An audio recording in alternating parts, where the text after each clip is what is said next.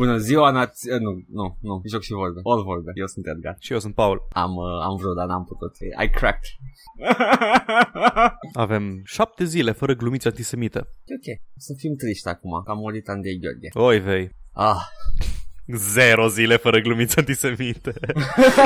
Nu că n-a fost glumița, a exclamat.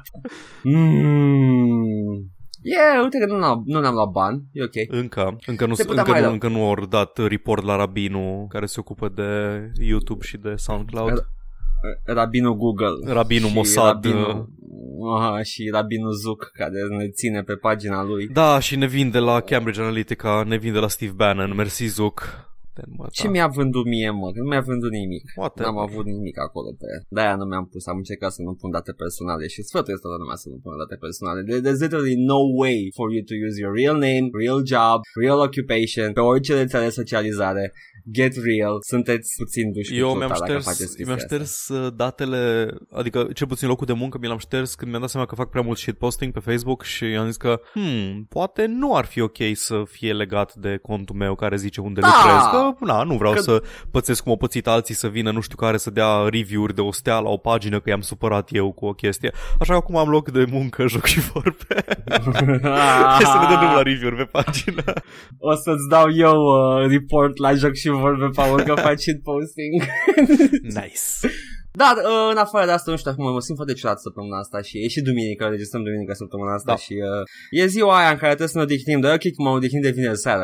E ok. Nice. Să fii evreu catolic, să dai tot weekendul, nu poți de când apune soarele vineri până duminică. I can't work. Ave Maria. Paul. Eu sunt. Ia zi-mi și mie, ce ai butonat săptămâna asta? Ce joace? Joace.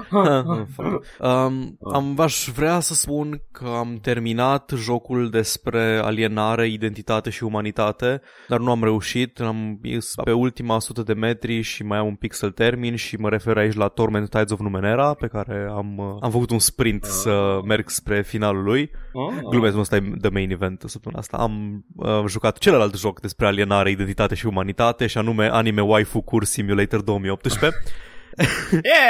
Poreclit și Nier Automata. Okay. Am zis săptămâna trecută că poate o să las celelalte playthrough-uri pentru următoarea dată, că am zis că nu vreau să joc o chestie repetitivă, că poate să ajung în burnout, așa că le-am rejucat câte o zi fiecare. Al doilea playthrough, fără să dau prea multe spoilere, deci primul playthrough de Nier Automata, cum am zis săptămâna trecută, e o poveste cap-coadă, are un final, e satisfying, e ok, nu-i finalul rău, cum e la multe jocuri de genul ăsta, e un final, pur și simplu un final al poveștii. În al doilea playthrough, nu cred că e mare spoiler dacă zic, la începutul jocului, lui Nier Automata, ești joined de un alt personaj care e cu tine 60% din joc. În al doilea playthrough joci cu personajul respectiv, deci 60% din al doilea playthrough e la fel ca primul.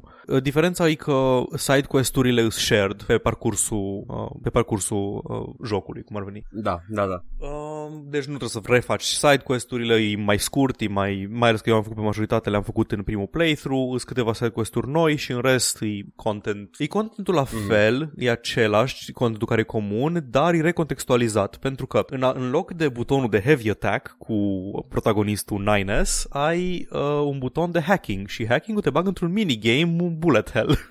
Hey! Poți să hack-ui inamici, să-i omori mai repede, le dai damage masiv dacă reușești hacking-ul, dar e destul de greu minigame-ul ăla. Și în plus de asta, hacking-ul îți dă insight în interiorul anumitor personaje, adică afli mai mult despre motivațiile lor. Chiar nu vreau să zic mare lucru, doar că chestiile care păreau într-un fel în primul playthrough primesc o nouă dimensiune în al doilea. Ok. Ultima bucată din joc e în mare parte diferită, pentru că la un moment dat se separă path-urile celor două personaje și ai bucăți întregi în care afli foarte mult background despre lumea jocului, despre istorie, despre motivațiile personajelor. Bossii nu mai au în al doilea playthrough nume cu caractere japoneze, e ceva made-up language făcută din hieroglife, din simboluri. Okay. Și le vezi efectiv numele și majoritatea au nume de filozofi. Ai un robot pe care îl cheamă Engels și din astea. Ah, ok. Al treilea playthrough nu e un playthrough, e a doua jumătate, e a doua jumătate a poveștii, în principiu. Al doilea playthrough joci ca și un urs de pluș într-o cameră. Might as well. Nu m-ar fi surprins deloc. Nu, m-am simțit ca și cum aș juca un story DLC. Ești în aceeași regiune de joc, aceeași lume de joc. Îs personaje noi, quest-uri noi, poveste nouă. E efectiv continuare. De unde se termină playthrough 1 și 2, playthrough 3 de acolo continuă. Deci e efectiv a doua jumătate a poveștii e în playthrough 3.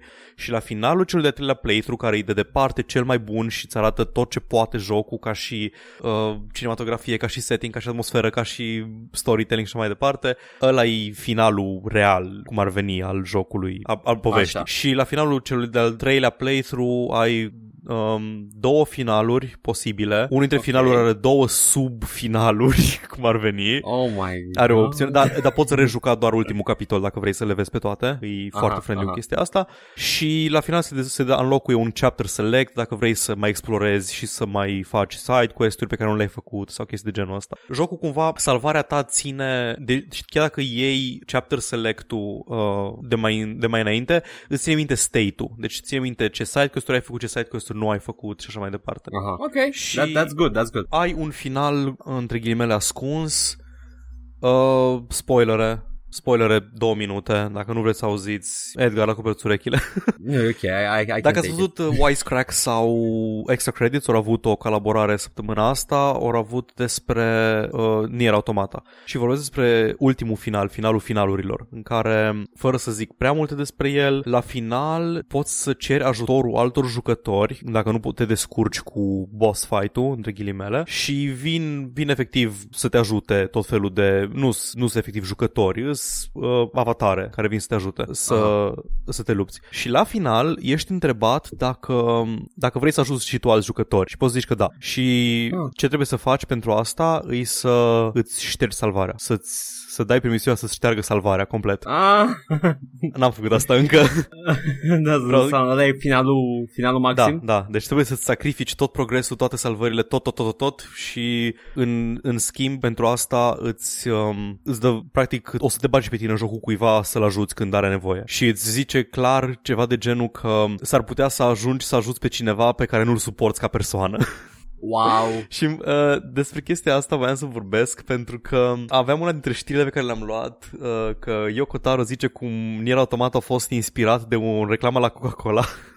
My God. Care avea o chestie de genul că o campanie pe care Coca-Cola o ranuită, nu știu exact detalii, între India și Pakistan acum câțiva ani, și era ceva campanie de asta că hai să bridge the gap, să... Oh, that's cute. Și asta i-a dat ideea lui asta lui Yoko Taro, să facă Nier Automata să aibă finalul ăsta în care ești rugat să sacrifici tot progresul tău, să ajuți pe cineva pe care probabil nici nu l-ai suporta în viața reală, pentru că ești un gamer infect. Care sunt șansele să-l sprijin pe, nu știu, un nazist. Un nazist, da. Foarte mare, pentru că e un joc cu anime waifus. Da. That's right up the alt-right alley. Da. Da, e superb. Nier Automata e absolut genial.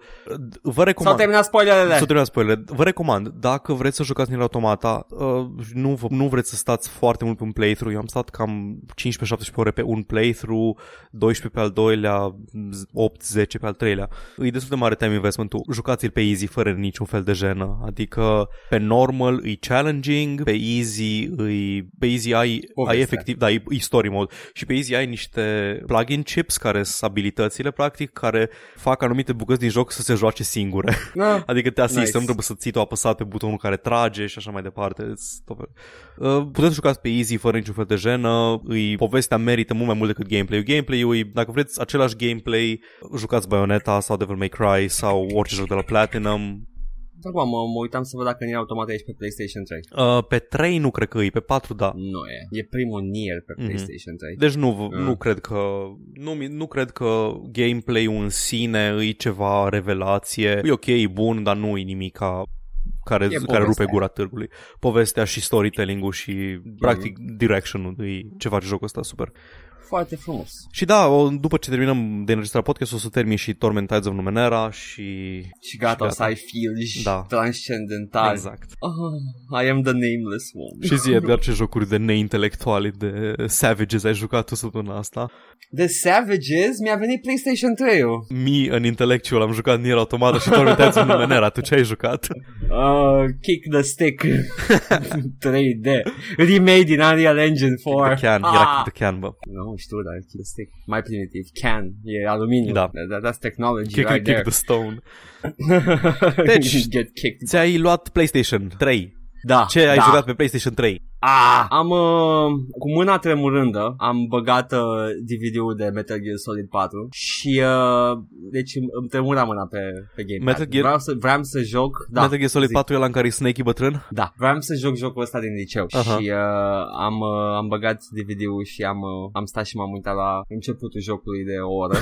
La cutscene-ul de o oră care începe jocul. Nu, că trebuia să mai mișc din când în când, dar trebuie să stau cu el acolo lângă, dar nu contează ea și de la melodie. Zulează cutscene-ul în timp ce instalează? Nu zulează, okay. Nu, se instalează și după aia. În timp ce se instalează e Snake care fumează un trabuc. For an hour or something. Da, și yeah, ok, I got that. Mi-a venit și mie poftă, mi-am prins și o țigară și am hai Snake, haide. Am fumat împreună cu Snake. Nice. Da. Nice, dude. Da. Și am văzut începutul și a fost o chestie, un vis împlinit de când eram în liceu și a fost frumos. Dar după aia m-am jucat The Last of Us și chiar m-am jucat. Cât ai jucat din The Last of Us? Am ajuns la început pe la primele bătăi cu oamenii, trebuie să mă duc să iau niște chestii, să get revenge on a fucker that attacked my girlfriend, wife or whatever she is. Femeia aia. E fix începutul. Da, fix ești prima chestie pe care trebuie să faci. Da, deci ești încă în oraș, cum ar veni. Da, încă în oraș. Și am văzut introducerea înainte de titlu și am uitat complet că pe coperta jocului nu e fata lui acolo. Nu, e Ellie. Da, și Ellie, așa m-am plâns un pic la început. Un pic de tot, că moare fica lui Joel. Spoiler, da. Dacă n-ați jucat de la asta, v-ați jocul din 2012-13. Da, uite, și eu știam chestia asta și tot am plâns și am luat prin surprindere. Deci ok, you can take it. Da, am jucat asta, am jucat de 2 ori de Last of Us, mi-a plăcut de fiecare dată. The Last of Us, you're such a good game. Shooting e oribil, în schimb, pe consolă. Ca toate Naughty Dog-urile n-au shooting genial. Da, eu sunt excepțional de prost la el, trebuie să mă obișnuiesc. Da, shooting-ul pe consolă, într-adevăr, e o chestie cu care te obișnuiești relativ repede. Că și la am push pauză și la Metal Gear Solid 4 Plus, că e altă chestie complet diferită, trebuie să stau. Acolo chiar trebuie să tragi.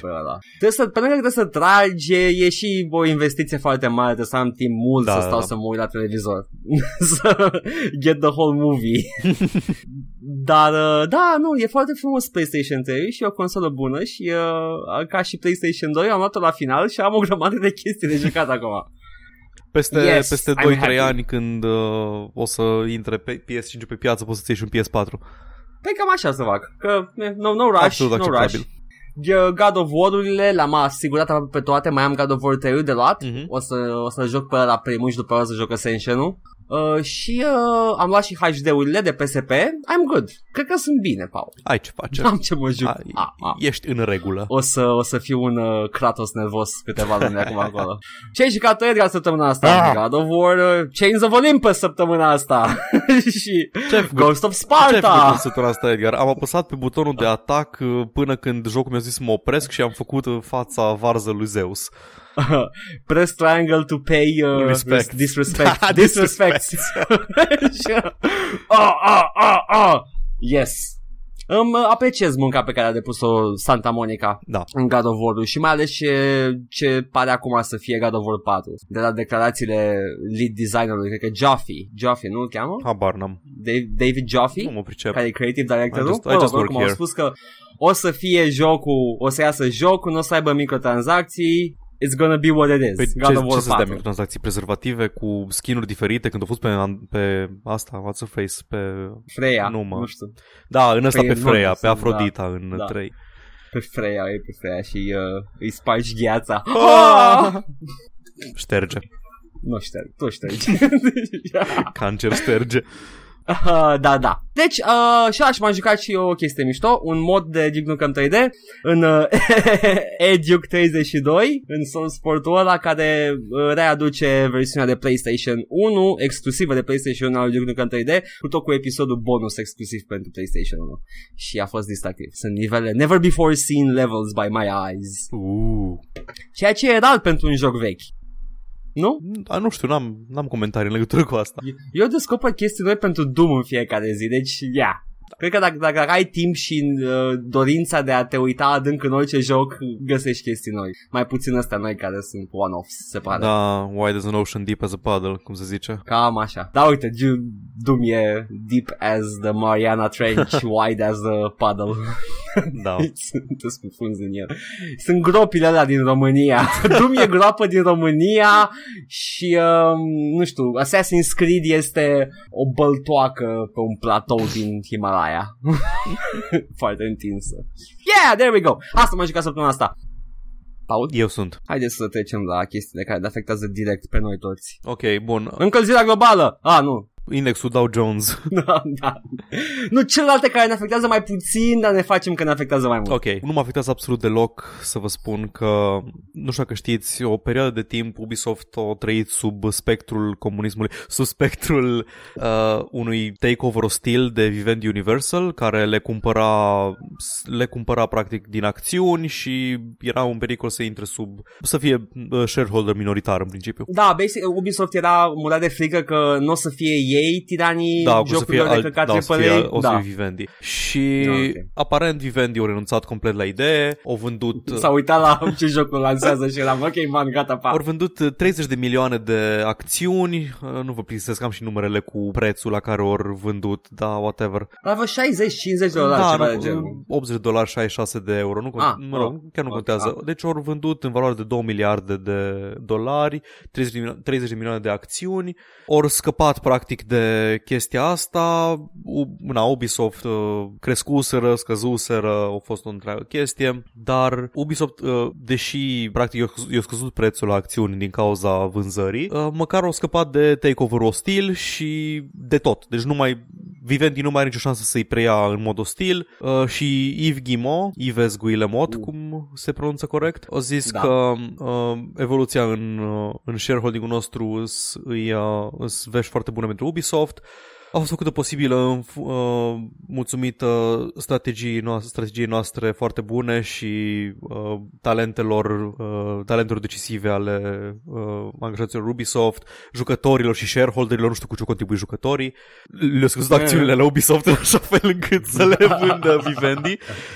Vor să le mulțumească tuturor. Sunt foarte mulțumiți și sunt extrem de entuziasmați să anunțe parteneriatul nou cu investitorul chinezesc Tencent, care a cumpărat foarte multe acțiuni, a cumpărat 5,6 milioane de acțiuni, încă 3,4 milioane le-a cumpărat altcineva, un fond de investiții canadian. Dude, ok, ești entuziasmat că ai scăpat de Vivendi, că chiar era un pericol să te preia, dar eu nu aș fi foarte entuziasmat că s-au băgat chinezii pe felie. Știi că e ca un lord de la feudal care scapă de, nu știu, de bătaia cu nu știu ce principat și după aia vine Hoarda Aurie. Da, da, numai că aici n-a zis, o plecat Hoarda Aurie, dar, oh, da, un new dick to suck. Hai să mă duc la Novograd. Da, what the fuck, adică... Eu n-aș fi entuziasmat că nu mă preia Vivendi, nu-i preia Tencent. Dar faptul că Tencent își arată interesul în Ubisoft nu-i promițător, pentru că Tencent se știe și are istoric, vor să preia diverse... Tot. Da, tot în principiu. Diverse tot. Diverse de toate. Da. Ok, sure, fam. Lasă-mă, știu și mine să înțeleg chestia asta cu acțiunile. Da. Tu ai o firmă, da? Mm-hmm. Și dacă o listezi la bursă, trebuie să produci acțiunile, nu? Sau nu? Faci un initial offering. Și după aia tu, pe un întreg, da? Da. Îl segmentezi cum te taie pula? Nu-l segmentezi. Adică tu, practic, din câte știu, deci oricine știe mai bine piața financiară, poate să mă corecteze. Tu, când în initial offering, îți dai un număr de acțiuni și prețul pe acțiune, în principiu. Și toate alea trebuie să însumeze întregul tău. Exact. Toate alea sunt 100%. Okay. Da. Da. Nu știu exact cum îți reții din cum îți reții. Cred că inițial le ai tu pe toate. Da, păi da, da. Și le dai mai departe. Și dacă da, vinzi, nu cred. Și dacă ești public listed, nu știu dacă ai vreun control asupra câtor acțiuni păstrezi tu. Aha. Că mă gândeam așa că tu poți practic să segmentezi întregul ăla în câte subdiviziuni vrei tu, le crești și după aia mai segmentezi și practic creezi multă valoare din nimic. Clar, piața bursei e complet cretină și nu are valoare intrinsec, are valoare în funcție de ce zice lumea că valorează, nu. Asta îmi sună mie toată chestia asta. Sună complet corect. Deci, dar aparent poate oricine să cumpere acțiuni fără ca tu să-ți dai acordul explicit. Dacă ești listat la bursă, lumea poate să cumpere acțiunile. Știi pe cine nu supără dacă îi cumpără Tencent? Pe noi nu ne supără. Hai, Paul, să ne listăm la bursă. Am putea. Facem, ne cumpără Tencent, îi zicem că e mega podcast de valoare. Păi cum e acum, de exemplu, toată chestia cu bubble-ul, cu cryptocurrencies și blockchain. Dacă zici blockchain sau zici cryptocurrency, apropo, cryptocurrency blockchain, ăsta e titlul episodului, îți crește valoarea la bursă. La Kodak a crescut valoarea la bursă cu 40% pentru că a anunțat Kodak cu aparatele foto și filmele. Aha. Or anunțat un cryptocurrency. Aia care au colaborat cu nemții. Da, eu crescut valoarea la bursă. 40%. Cine nu a colaborat cu nemții în 40? Încăcat și Ford a colaborat cu nemții. Ford și BMW care le făcea motoare la Luftwaffe și Hugo Boss. BMW are sens. Da, BMW are sens. Ford? Hugo Boss făcea uniformele. Again, are sens Lugobos, but Volkswagen, literalmente.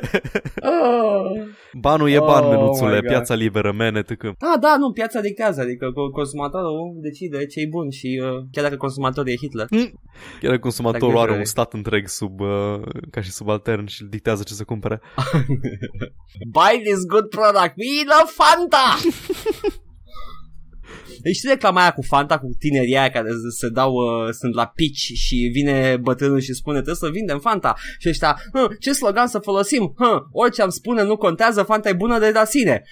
Și unul să ridice mâna, we serviced Hitler? Și după aia toată piața alt-right, yeah, buy Fanta, yes. Fanta asta.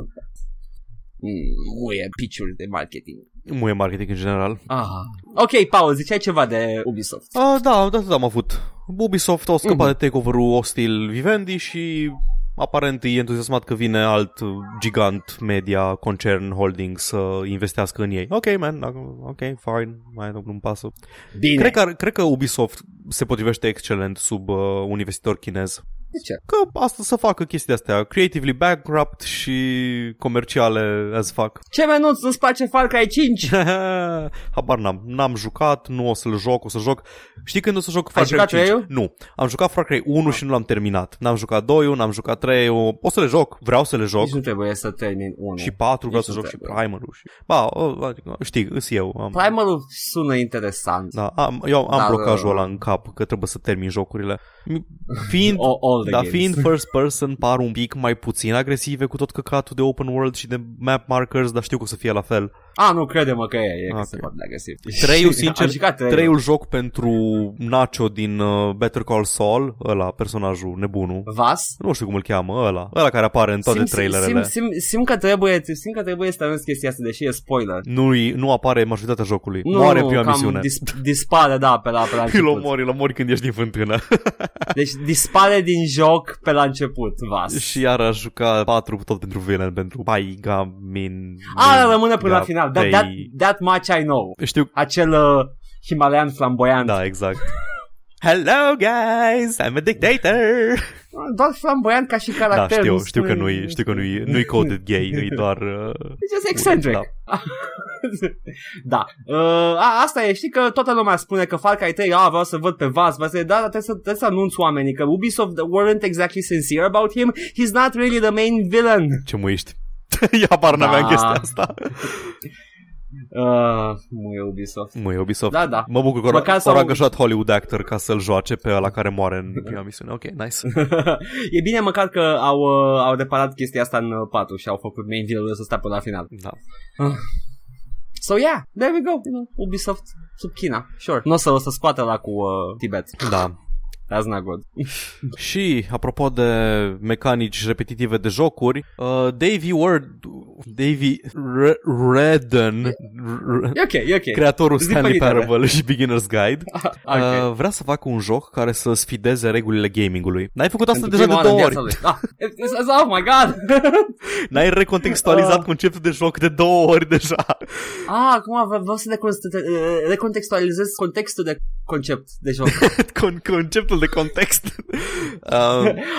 O să stai la imprimantă jocul. What? Da, nu o să citesc tot ce-o zis, au vorbit foarte mult. Au avut un panel la GDC care cred că încă se desfășoară și dacă mă iau după oamenii de pe Twitter care vorbesc pe GDC, nu se va termina niciodată și toți sunt trapped in hell și sunt obosiți și vor să plece acasă și GDC încă rulează. Da, așa e GDC-ul. După, tot timpul mă uit pe YouTube la și astea. Toți like, oh my god, nu mă mai duc niciodată anul viitor iarăs la GDC. Normal că e mișto, că da, vezi oameni vorbind despre jocuri. E doar, nu-i like de anunțat big releases și din astea, nu? GDC-ul e mai mult pentru efectiv developer, nu vine marketingul și PR-ul și căcații. Game Developer Conference. Exact, da. Nu se citesc tot ce o zis, zic doar că o izolat cumva chestiile care fac un joc în general. Primul e că să devii mai bun și să optimizezi, primul element fundamental al jocului. Al doilea, să faci progres, să vezi un număr crescând sau să aduni mai multe chestii. Și al treilea, să treci prin content, să treci printr-o poveste, să treci prin lume și așa mai departe. Vrea să se rupă de toate astea 3 conceptele și să fac un walking simulator. Nu, glumesc. Sunt mui walking simulators, nu sunt jocuri adevărate. Da, apreciez că reușești să fii shitlord. Pentru că ne plac, nouă chiar ne plac walking simulatorele aici unde suntem noi. Vreau să fac un joc care să fie distractiv și engaging, dar fără astea 3 elemente. Nu știu de ce am ținut 3 degete sus, ca și cum le-ați vedea. Fine. E ok, bine că ne-ai spus că ai ținut. Deci o scoate ce a identificat el ca fiind esențială pentru un joc. Da, și vrea să facă un joc fără astea 3 elemente esențiale. Ok, man. Nu știu, he knows better. Da. O să vedem ce este.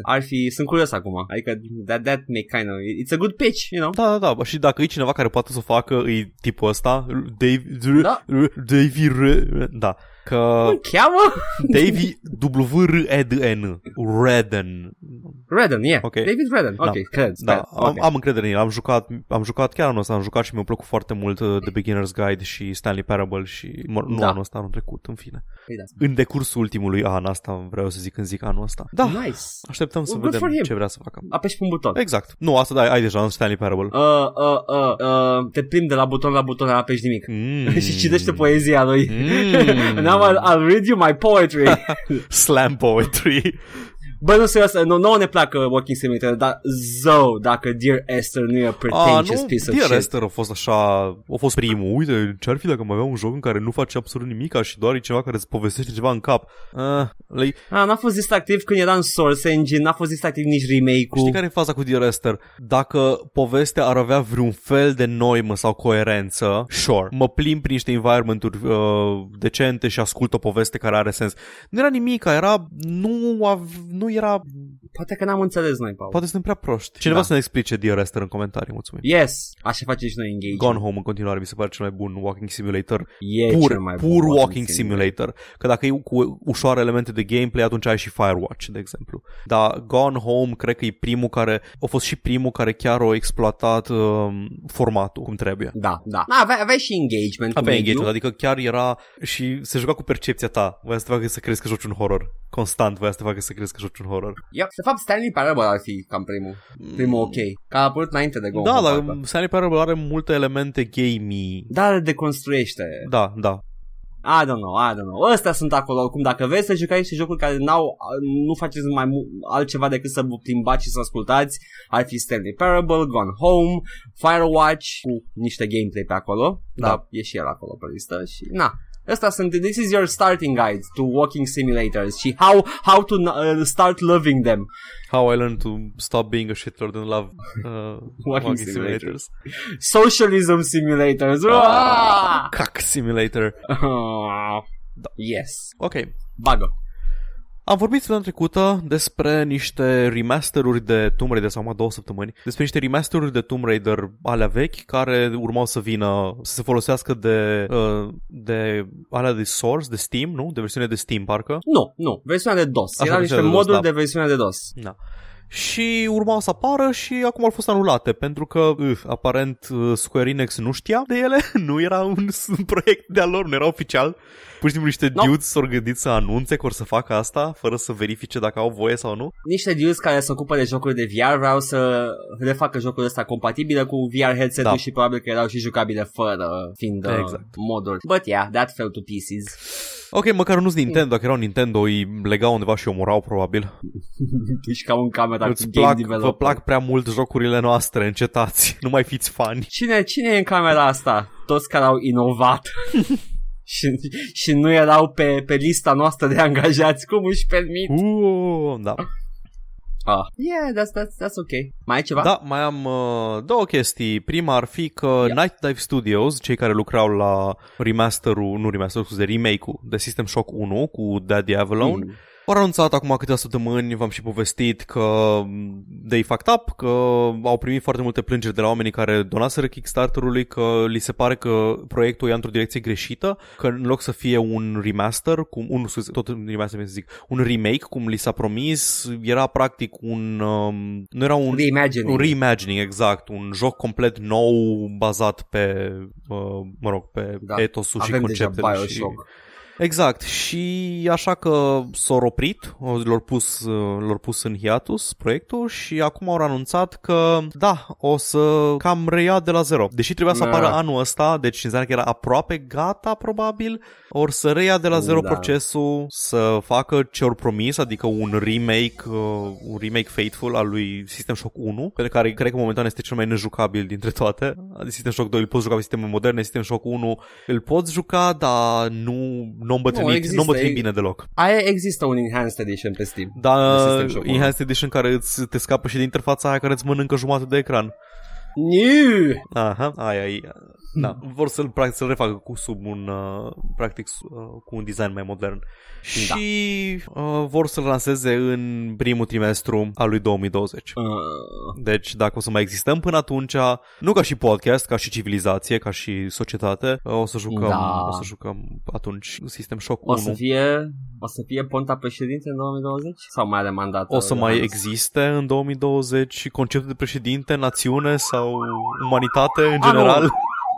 O să fim colectiv cu toții. Nu, cred că o să disperăm cu toții. O să murim de la o catastrofă ecologică. Mai e zăpadă miercuri acolo la voi. Mai este zăpadă în fucking martie, la finalul martie. Cred că nu o să mai fie miercuri, dar acum duminica este sigur. Da, cam asta despre System Shock 1 remake. Nu înțelegi tu, sunt radiațiile solare. Da, e o glaciațiune. Nu ai cum să măsori ce a fost înainte. N-ai cum să știi sigur că e din cauza omului. Că eu nu știu să extrapolez și nu pot să folosesc raw data ca să extrapolez în trecut. Nu pot să folosesc carbon 14 sau dacă folosim metodă datare. Da. Asta a fost interpretarea mea a argumentului. Da. Hei, Huidu, ce faci, Huidu? Merită că e un criminal. Da, au omorât oameni. Yeah. Și ultima mea știre...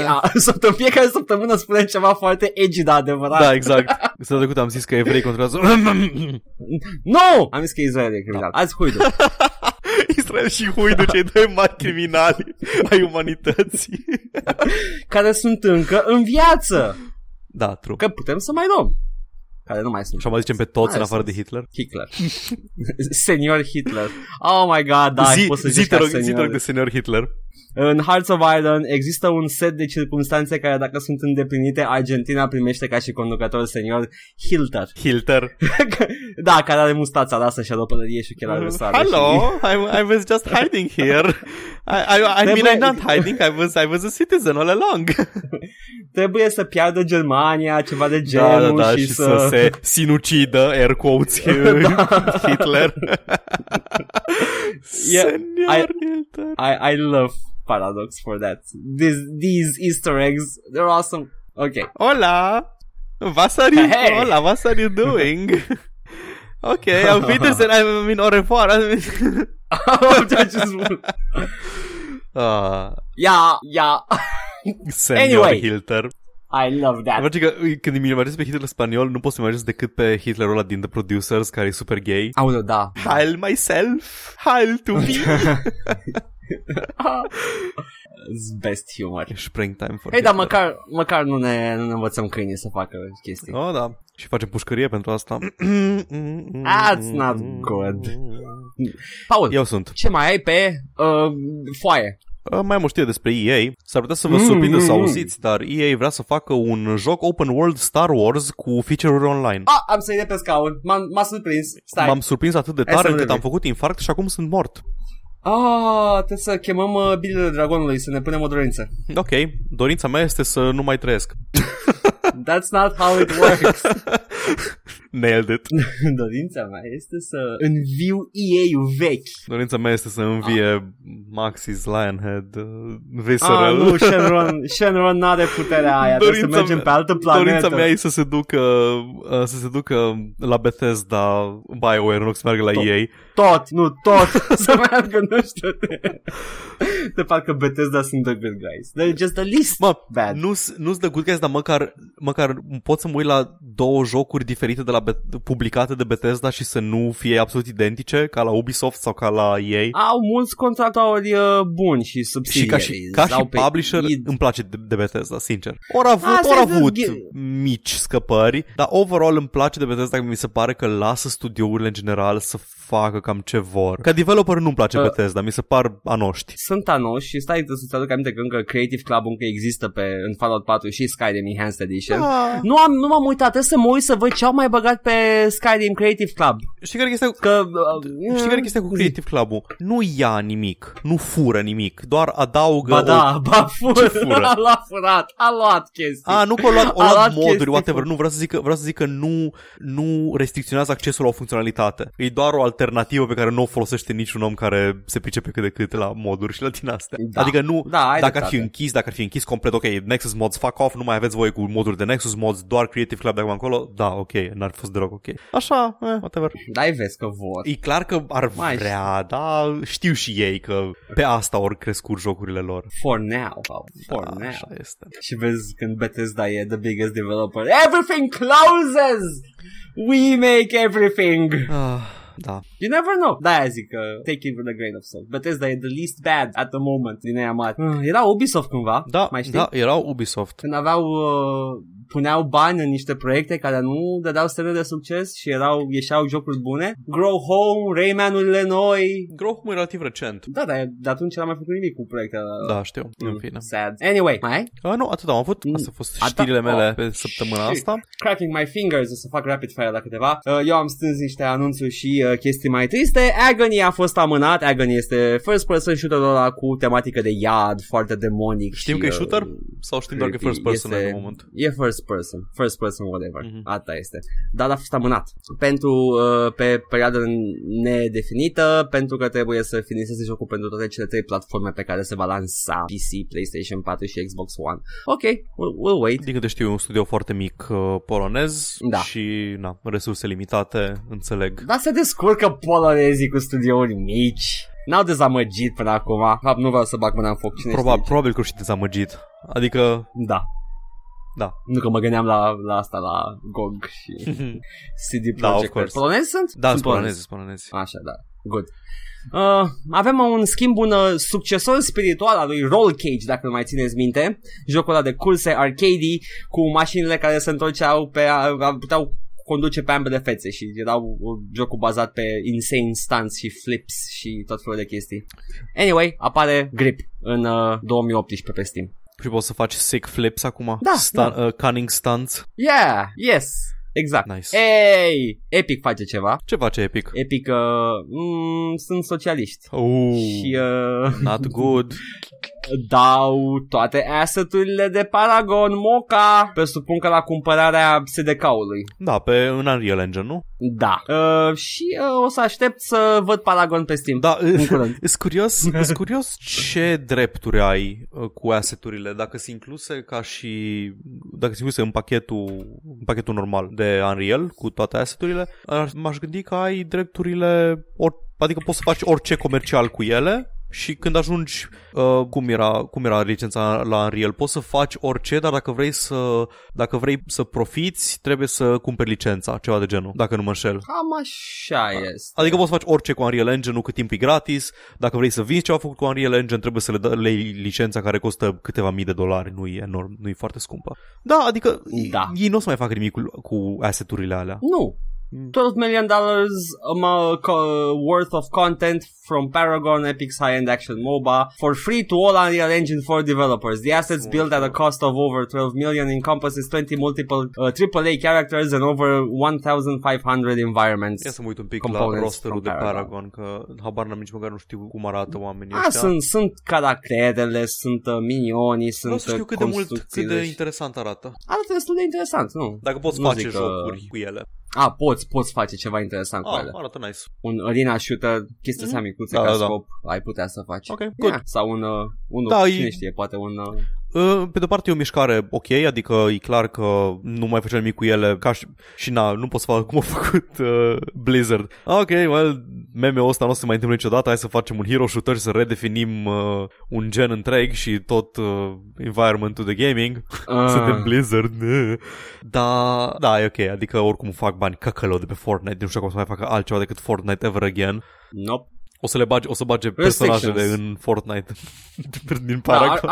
Are there any restrictions to use the assets? As with all of Epic's internally developed assets, the Paragon assets are only licensed for use in Unreal Engine 4. Atât. Ok, deci înseamnă că nu poți să le iei să le bagi în alte engine-uri, ceea ce mi se pare absolut corect, exact. Dar cât timp faci ceva cu Unreal Engine, mă gândesc că ai drepturi depline. Da, ok. Yeah. Interesant, ok, sunt de acord cu ce fac. Ar trebui să ajute un developer serios să facă ceva decent sau mai mulți developeri neserios să facă ceva care măcar să arate bine. Exact. Abia aștept să văd asset flip-urile cu ăsta. Deși e mai scump cu ăsta decât cu Unity-ul. Da. Yeah. Unity nu trebuie să plătești absolut nimic până nu ajungi la revenue de $100,000 sau ceva de genul. Foarte bine. Da. Înțeleg de ce fac ăștia asset flip-uri. Deși mai am o știre, Randy Pitchford muie în general, spune că băi, nu știu ce v-a zis omul ăla că build-ul de Duke Nukem Forever din 2001 e 90% terminat, că de fapt după mine e vreo 9% terminat, așa că oameni buni, curb your enthusiasm. Este o chestie cu niște, nu știu, cum îi spune, showcase-uri. Sunt o serie de showcase-uri, că nu o să fie cine știe ce, dar dacă o vreți atât de mult, o să o vând. E un căcat și nu v-aș recomanda, dar eu vi-l dau. Adică cine știu să vă zic ce să faceți cu banii, piața liberă menuților. Exact, aș putea să-l dau gratis, dar nu o să fac, pentru că nu vreau. Văd că vreți atât de mult, sure have it. Doar nu-s fraier. I think the way to do it is to have a new package with things like Forever and all the old Megaton stuff, the Megaton edition, and maybe the 20th anniversary. Basically everything we can get together and then have the old Duke Nukem Forever stuff as sort of a free giveaway. This free bonus that you can have access to. That's right now the easiest legal path to do this. Nu știu exact câtă chestie corectă este în legalitatea pe care o zice el acum și o invocă, dar am tot ce a zis el acolo, am Megaton, am 20th anniversary, dacă mi-o dă gratis, am și Forever complet, dacă mi-l dă gratis ăsta, I'm happy, dacă nu muie, nu dau bani pe el. Whatever, așa de tare nu-mi pasă de toate, practic, ce proiectele lui de Duke Nukem scrap, build-uri intermediare. Mie-mi pasă, am toate build-urile intermediare pentru Doom 3, am toate build-urile intermediare pentru Shadow Warrior, pentru Doom 1 și 2. Uite, vezi, nu știam asta, dar cumva mă surprinde absolut deloc. Am cam toate build-urile intermediare pentru principalele shooter ale anilor 90. And I'm happy with that. I do that sort of thing. Dar să faci chestia asta comercială... Aș face un reality show pe format Hoarders, like cu oameni ca tine. Edgar. Și aș putea să facem un sezon întreg numai cu tine. Și cu, uite, aici am build-ul 32B.68. Da, am build-ul din trailer de la Doom 3 cu Pinky-ul din baie, care nu mai e în jocul final. E interesant cum ți se pare că asta e o chestie pozitivă. E o chestie pozitivă. E interesant. It's a piece of history, Paul. Shut up. Shut up! Dacă vreți să facem o intervenție pentru Edgar. Îți simt respirația, Paul? nu-i respirație, lipsă de respect. Desconsiderare. Da, exact. Oh my god, that's mișto. Cred că Holy Grail pentru mulți oameni ca mine ar fi Ghost-ul. Ce anume? Holy Grail-ul? StarCraft Ghost-ul. Da. Ah, da, da. Nu a apărut ceva asset-uri leaked de Ghost? Au refolosit și au refolosit și reutilizat cam tot ce trebuia să facă pentru Ghost în campania Cover Tops al Nova. A, așa, dacă e o campanie cu Nova, da, da. Dar păi vreau... Nova trebuia să fie protagonistul în Ghost, nu? Da, da, dar vreau asset-urile alea. Asset-urile alea. Vreau să le văd. Chiar și într-un model viewer, I'm happy with that. Îmi pare rău că în Nier Automata ai făcut de un studio japonez, că probabil că erau foarte multe glume cu assets pe care le puteau face în timpul development-ului. Da. Îmi poți uite și mie asset-ul ăla. Singurul... Râdeau ca Beavis și Butthead 20 de minute.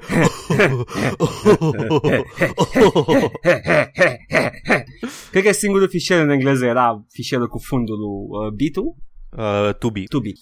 Care era numit assets. Și atât. Doar secțiunea aia care a trecut rigorous testing processes la jiggling and bouncing. Cum a fost zamăgit, am aflat că chestia cu butthole-ul modelat era hoax. Da, a fost hoax aia. Damn it. But yeah, asta a fost știrile. Și acum, săptămâna asta sau de cum flec mâinile, continuăm explorarea noastră de tracker review retro, săpând adânc în istoria comentariilor, care nu erau atât de bine moderate pe vremea aia. Deci iam Ok, ce avem? Săptămâna asta am pregătit Clive Barker's Undying. Oh, da, vai, care este de pe un torrent care a fost requested. Nu e la lansare pus, dar ca și consecință nu sunt mulți oameni care întreabă cum pun crack-ul și cum îl fac să meargă. Și sunt foarte mulți oameni care își dau cu părerea despre joc, ceea ce e perfect. Exact ce ne trebuie nouă. Ok, let's dig in. Nu uitați, deci ascultători, chiar dacă au dreptate, o zic într-un mod creativ. Ăsta e filosofiul acestei rubrici. Eusebiu. Un joc de colecție a luat 9,1 pe GameSpot când a apărut și este considerat un clasic al genului horror. Ok. Fair enough. Dar alt Eusebiu spune că a luat 9,9 pe GameSpot și e cel mai bun joc horror. Ai greșit cifra, fraiere. A fost interesant că de tot citeam. Îți dai seama că se datează pe măsură ce... Nu contează. Still the best horror. Jucat cu căștile pe urechi, e magia aia de vezi suflete și fantome, călugărie aia, doamne, Michael Jackson mă lasă psihicul după 2 ore de joc continuu și pe mine nu prea există noțiune de horror film, dar joc cu siguranță da. Vreau să zic că îs de acord, sunt foarte puține filme horror care mă sperie. Mi se pare că filmele horror nu se sunt doar cheap scares, nu prea jocuri care te fac să-ți fie frică constant. Sunt așa lame, nu-mi plac filmele horror, mi se par plictisitoare în mod normal. Sunshine m-a speriat. Am văzut chestii fain făcute cu tensiunea reală și așa mai departe, dar într-adevăr jocurile pot să facă o chestie asta, să efectiv să stai să strângi din buci ore în șir când joci Alien Isolation sau Amnesia sau ceva de genul ăsta. Că ești acolo. Și în al doilea rând, da, exact, și în al doilea rând ce vreau să știu îi, de ce zice Michael Jackson randomly la mijlocul comentariului? Cred că era o exclamație aia, e stilul lui de a exclama, doamne Michael Jackson. Nu-ți știm catchphrase-ul, menuțule, nu te cunoaștem IRL, da, ok. Are brandul, da. Își propagă brandul pe la comentarii. I'm gonna make this a thing, să zicem file list. Între timp, menuțul is a thing, I guess. Da, menuțul is a thing, asta este, menuților. Da. Mă face să râd jocul ăsta mai mult. Ha ha ha ha ha. Mai mult scary și mai marfă mi s-a părut Nosferatu. Apropo, Nosferatu. Wrath of Malachi. Este un first person shooter horror indie. Cred că îl pot numi indie. N-a fost publicat de niciun publisher mare când a apărut. E plin de jump scare-uri. Nu-i nimic care să te țină captivat. Și povestea e mediocră. Dar mulți oameni l-au jucat și multor oameni l-a plăcut că umbla pe rețelele de cartier. Ah, okay. Acest joc. Deci e genul de chestie care a apărut, a explodat undeva în România, pe aici, prin București, prin, nu știu, Pantelimon și...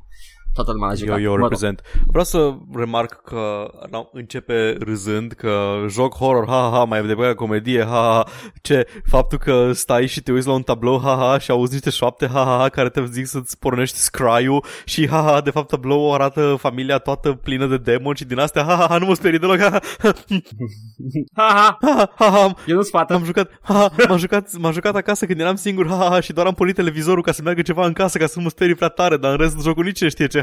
Big boys don't cry. Clive Barker's Jericho. La fel ca ăsta, Jericho e o continuare a lui Undying.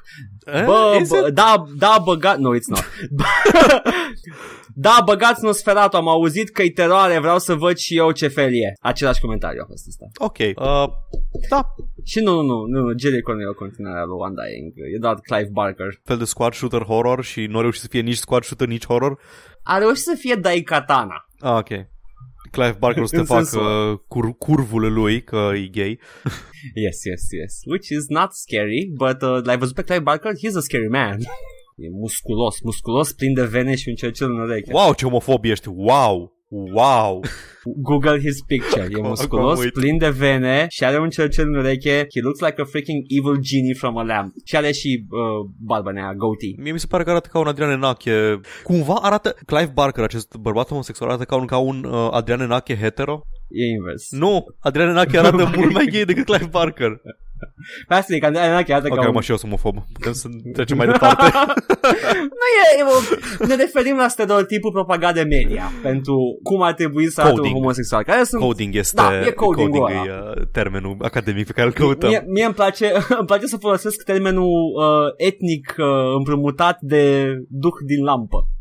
Adrian Enache arată exact aceea ce ar ieși dintr-o lampă dacă o freci. Și sună la fel. Mă, nu știu cu cine confundam eu cu Clive Barker. Mă așteptam să apară un om mai în vârstă, chel. Nu, e destul de good looking Clive Barker. Da. Dar e scary good looking. E ăla de... Și când zici scary good looking, nu vrei să zici scary, adică extrem de good looking, ci good looking într-un fel scary. Okay, da. Da, într-un fel de la care povestește despre his midnight meat train. Holy shit. Bă, nu mi-a plăcut midnight meat train. Adică, scuze, mi-a plăcut. Mi s-a părut atâta de wannabe Lovecraft. Pe asta mi-a plăcut doar ca și concept că there's a Lovecraftian horror in the subway. E Lovecraftian horror, dar la final ororile Lovecraftiene îți explică cu subiect și predicat planul lor malefic. Da. Și așa, știi, hai să-ți explic ce se întâmplă aici. Bla bla da, the end. Ok, fine. N-a trebuit să fiu confuz și plin de frică la final, da, dacă exact. E Lovecraftian. Ok, that was pretty straightforward. Ok, nu sunt the polite Lovecraftian horror. Da, exact. Alte Eusebi am pierdut numărul. Este cel mai frumos joc pe care l-am jucat vreodată. Am zis că nu o să mai joc așa ceva niciodată. Am terminat jocul ăsta de vreo 2-3 ori doar pentru... Pătără. Da, dacă mă împiedic sunt pentru că spre scurtări dubioase de anii 2000. Doar pentru cât de bine e făcut și cât de fascinantă e povestea. Îl recomand tuturor, nu contează ce caracter sau ce preferințe ai, o să iubești jocul ăsta. Singurul joc care s-a mai ridicat în speranță de a-l atinge pe Undying a fost tot un joc, logic, normal, de Clive Barker și anume Jericho. Îl recomand și pe acesta. Deci dacă ați jucat Undying o să aveți așteptări poate la fel de mari și pentru Jericho. Să nu fiu înțeles greșit. Și Jericho este extraordinar din punctul meu de vedere. Nu știu cum te-am înțelege noi greșit pentru că asta ai spus până acum. Tipul ăsta începe într-un fel care îmi zice că ok, bănuiesc că pentru orice joc există cineva care are aceeași pasiune pentru jocul respectiv pe care am avut-o eu pentru, nu știu, Morrowind, pe care am jucat tot liceul și știu pe de rost cap-coadă și Morrowind Scholar și știu tot și whatever. Și după aceea îți dai seama că e doar cu un cocalar care a jucat două jocuri în viața lui, Undying și Jericho. Undying e împachetat foarte bine și e făcut cu dragoste, se simte. Da. Undying chiar da. E bun, mi-a plăcut. Îmi place că au dat Google și au căutat ce a mai făcut Clive Barker după aia și au văzut Jericho și unii din ei au trebuit din sete de mai mult Clive Barker și nu le spuneți că sunt și filme de Clive Barker. Să se forțeze să le placă. Da, și Jericho e ultima chestie. Nu mai există Clive Barker și nu le spuneți că e și autor. Doamne frate. Nu, există numai două jocuri Clive Barker. Atât a făcut Clive Barker cu două chestii în viața lui și după aia au făcut sex cu bărbați tot restul vieții. Holy shit, chiar e super homofob ce fac acum. Nu ce trebuie să zici, lasă-l. Mă aud când le zic, știi, like... Singura operă în care se simte homosexualitatea lui e Hellraiser. N-am văzut niciun Hellraiser. Nici nu trebuie, dar primul. Primul e singurul pe care ți-aș recomanda. Ok, trebuie să remediez asta. Știu că, cel puțin primul, știu că e cult classic și foarte apreciat. Până și TV Mania îi dădea 3 stele în loc de 2. 2 stele în TV Mania era cod pentru film de duzină. 3 stele însemna că are ceva. 5 erau IMDb top 250 și 4 erau filmele bune. Dar știi ideea lui Hellraiser, presupun. Cred că o știam la un moment dat, dar acum nu mai... Sunt niște demoni din dimensiunea durerii și plăcerii. Unde da, exact. Aceeași chestie, de-aia Pinhead are cuie băzută în cap și... Deci sunt demonii sadomaso, nice, care îți deschid universuri noi. Dacă înțelegi ce vreau să spun. Acolo se simte scena de sexuality scene pe care umbla Clive Barker în anii 80. Avea o întreagă chestie. Nu, dar fiind anii 80, presupun că erau mai răstânse cercurile de homosexuali și lumea prin care umbla el probabil că era și un pic mai deviant. Homosexualitatea nu e neapărat deviant, dar ce făcea el era sigur deviant. Asta-s curios în ce măsură barurile gay pe care le vezi în filmele americane din anii 80 îs o descriere a realității, a ceea ce zici tu, că erau mai restrânse, dar și mai deviant pentru că era o bulă foarte... Toți vreau să se adune în același loc, indiferent de gradul de ciudățenie, sau efectiv doar o percepția societății a ce se întâmplă în barurile gay. Toată lumea e îmbrăcată în leather și șapcă de polițist și assless chaps și lanțuri și etc. Asta e că înainte să fie stereotipul ăsta împrumutat de toți pentru homosexuali, a fost folosit inițial de homosexual și trebuie să aibă urmă de adevăr. Practic, curiozitatea mea e cât de adevărat e stereotipul de leather daddy din anii 80. Trebuie să fie acolo. Adică azi avem ce avem? Avem lumberjack bears, otters, twinks, dacă vrei să zic toate tipologiile. O să fim aici toată ziua. Twinks, I like that word, twink. Ok, mai avem Eusebii care își dau cu părerea. Super fain jocul. L-am terminat de cel puțin 3 ori. Îmi place că tot se potignez la cifra asta magică. L-am jucat de peste 3 ori, de 3 ori, de 2-3 ori, de 3 și pic. Hai să vorbim mai încolo, dar când ajungi la... De câte ori am jucat eu Morrowind și Vampire the Masquerade Bloodlines, vii și mă cauți. Ai pe căiescris de 47 de ori. Vampire Bloodlines nu glumesc, de cel puțin 5 ori l-am jucat. Oh, there we go. Toate nivelurile alea, toate ending-urile. Da. Inclusiv the joke ending? Joke ending-ul era majoritatea umoristice, dar care din ele, la care te referi? Ăla cu plaja și cu coșciugul, în care e tipul ăla cu barbă care spune you finish the game. Dar ăla nu-i joke ending, e unul dintre... Dacă joci așa fel încât explodează coșciugul, că îl deschide cineva, ăla e finalul canon, în care stă Jack, Smiling Jack, cu cadavrul lui Meserac, faraonul, și zice well, Meserac, old fella, I guess. Acolo se simte că a rămas fără bani. Da. I'm like, we gotta make the ending, guys. Come on, let's make some endings. Deci super fain jocul, am terminat de cel puțin 3 ori și pot să zic că e horror în adevăratul sens, în genul de joc care trebuie gândit altfel, nu progresezi, nu e genul de joc care îl dai gata într-o seară dacă nu se adversează începătorilor. Punct. Vă recomand să folosiți coasa, cea mai super de temut armă. Super de temut. Mersi de tips, Eusebiu, o să încerc coasa. Știu că are dex bonus foarte mare și e super ok. Oh my god. Cel mai bun joc de atmosferă horror. Povestea e superbă, iar designul e foarte plăcut chiar și acum. E un joc epic și gama lui se poate chiar comparat și cu alte stiluri. Ok, dacă gama lui se poate comparat și cu alte stiluri, știm că e un joc ok. Nosferatu, Clive Barkers, ca și joc, știți, numit Clive Barkers. Nosferatu, Clive Barkers, Condemned și Penumbra sunt cele mai horror dintre toate horrorurile posibile din acest univers. Și apropo de jocul horror, nu știu ce au văzut unii la Fear Horror, că nu știu dacă Fear e horror. Bine, e o leacă horror. Eu mă duc și mă împușc. Mă, he has a few points. Nu știu ce-i cu faza cu mă-mpușc de la final. Nu, deci a fost așa, fie, ca să explic și ascultătorilor și ție. Deci Fear Horror, nu știu ce au văzut unii la Fear Horror, că nu știu dacă Fear e horror, eu mă duc să mă împușc. Ideea e că dacă Fear e horror, eu mă duc să mă împușc, da? Dar înainte să zic că eu mă duc să mă împușc, are pus în paranteză, bine, e o leacă horror. Da, da. Deci trebuie să se ducă să se împuște. Păi Fear în principiu nu e un military shooter cu fața din The Ring și cam atât. Ba da, să le joc, da, le-am pe toate. E foarte bun, ai jucat niciodată Fear? Niciun Fear n-am jucat și le-am pe toate trei. Oh my god! Deci o să nu exagerez când zic Fear 1, right up there cu Half-Life 2, ca și gameplay. S-ar putea să le încerc, chiar următoarea chestie. Nu introduce neapărat tehnologii noi, dar se simte filozofia aia de level design și pacing din Half-Life și e foarte plăcut de jucat. Ok, acum all caps, nu o să țip în microfon, dar să știți că țipa omul.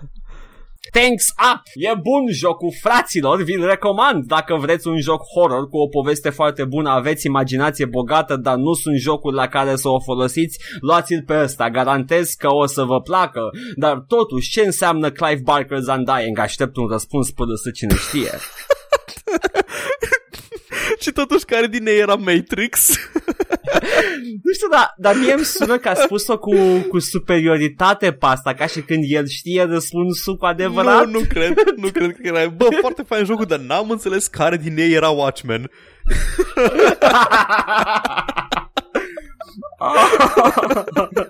But who is then the who Watchmen? Avem răspunsul. Ce înseamnă Clive Barker's Undying?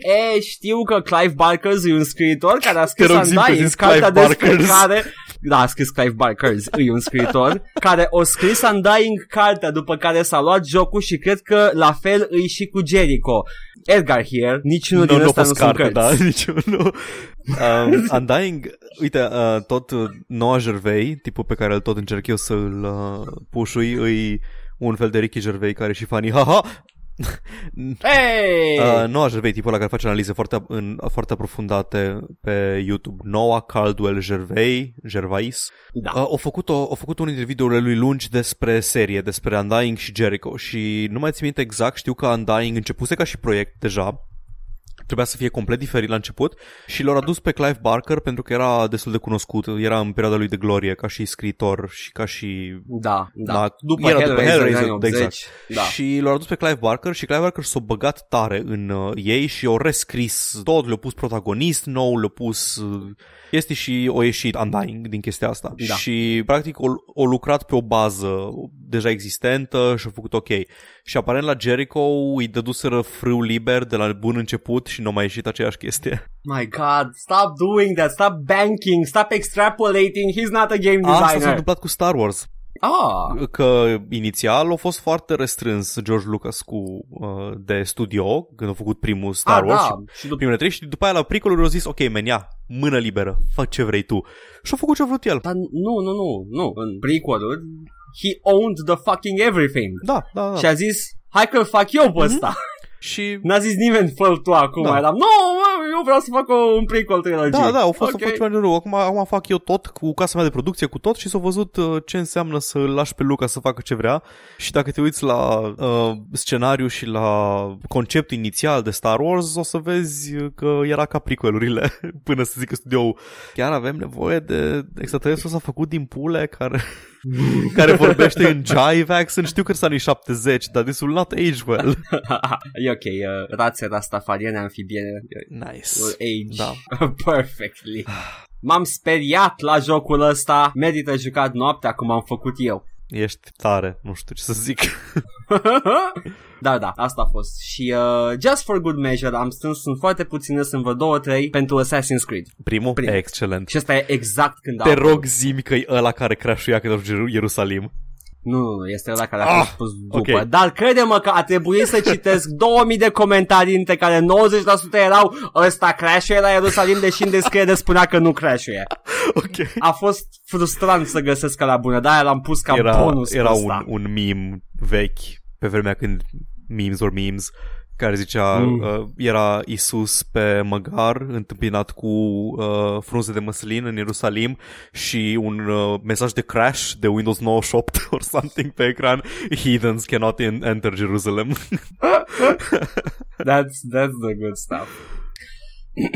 Bla bla bla, e super tare jocul. Câți bani ori face ăștia de la Ubisoft sau cei cu World of Warcraft? Miliarde de dolari, cinste lor. până una alta trăiască rușii. Știți voi de ce. Oh, wow, ok, woke communist guy, an în 2008? 8. Wow, ok. 2008. Salut dezarticulat. Eu am primit deja jocul original și îi dau în gușă la joc. Ce înseamnă asta? Eufemism pentru labă? Nu știu, dar m-am puzzled me. Ok. Vă dau o idee. Băgați-vă piciorul în ele de super PC-uri pe bani foarte grei și luați-vă un Xbox 360, nu se compară cu niciun super PC. Da, chiar nu se compară, sunt de acord.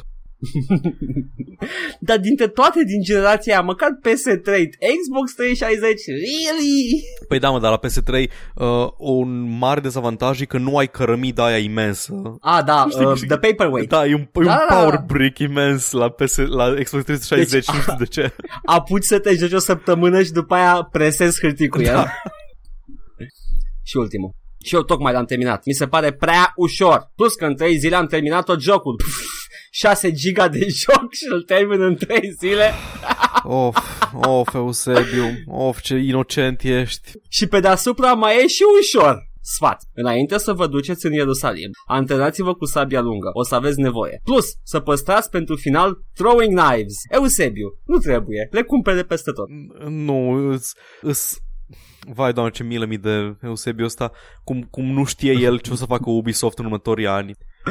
Da, asta din categoria jocuri ușoare și generice și le termini repede sau whatever în pasul tău. De-aia am ales retro review-uri, că au o dimensiune nouă de haz, meta, la cât niciun pic de viziune. Nu aveau cum să știe. Ăsta a fost primul joc Ubisoft. Ubisoft modern. Da. A fost primul joc din seria, că venea exact după trilogia Prince of Persia, care încă erau liniare, încă erau ok și nu fusese nimic în genul lui Assassin's Creed până atunci.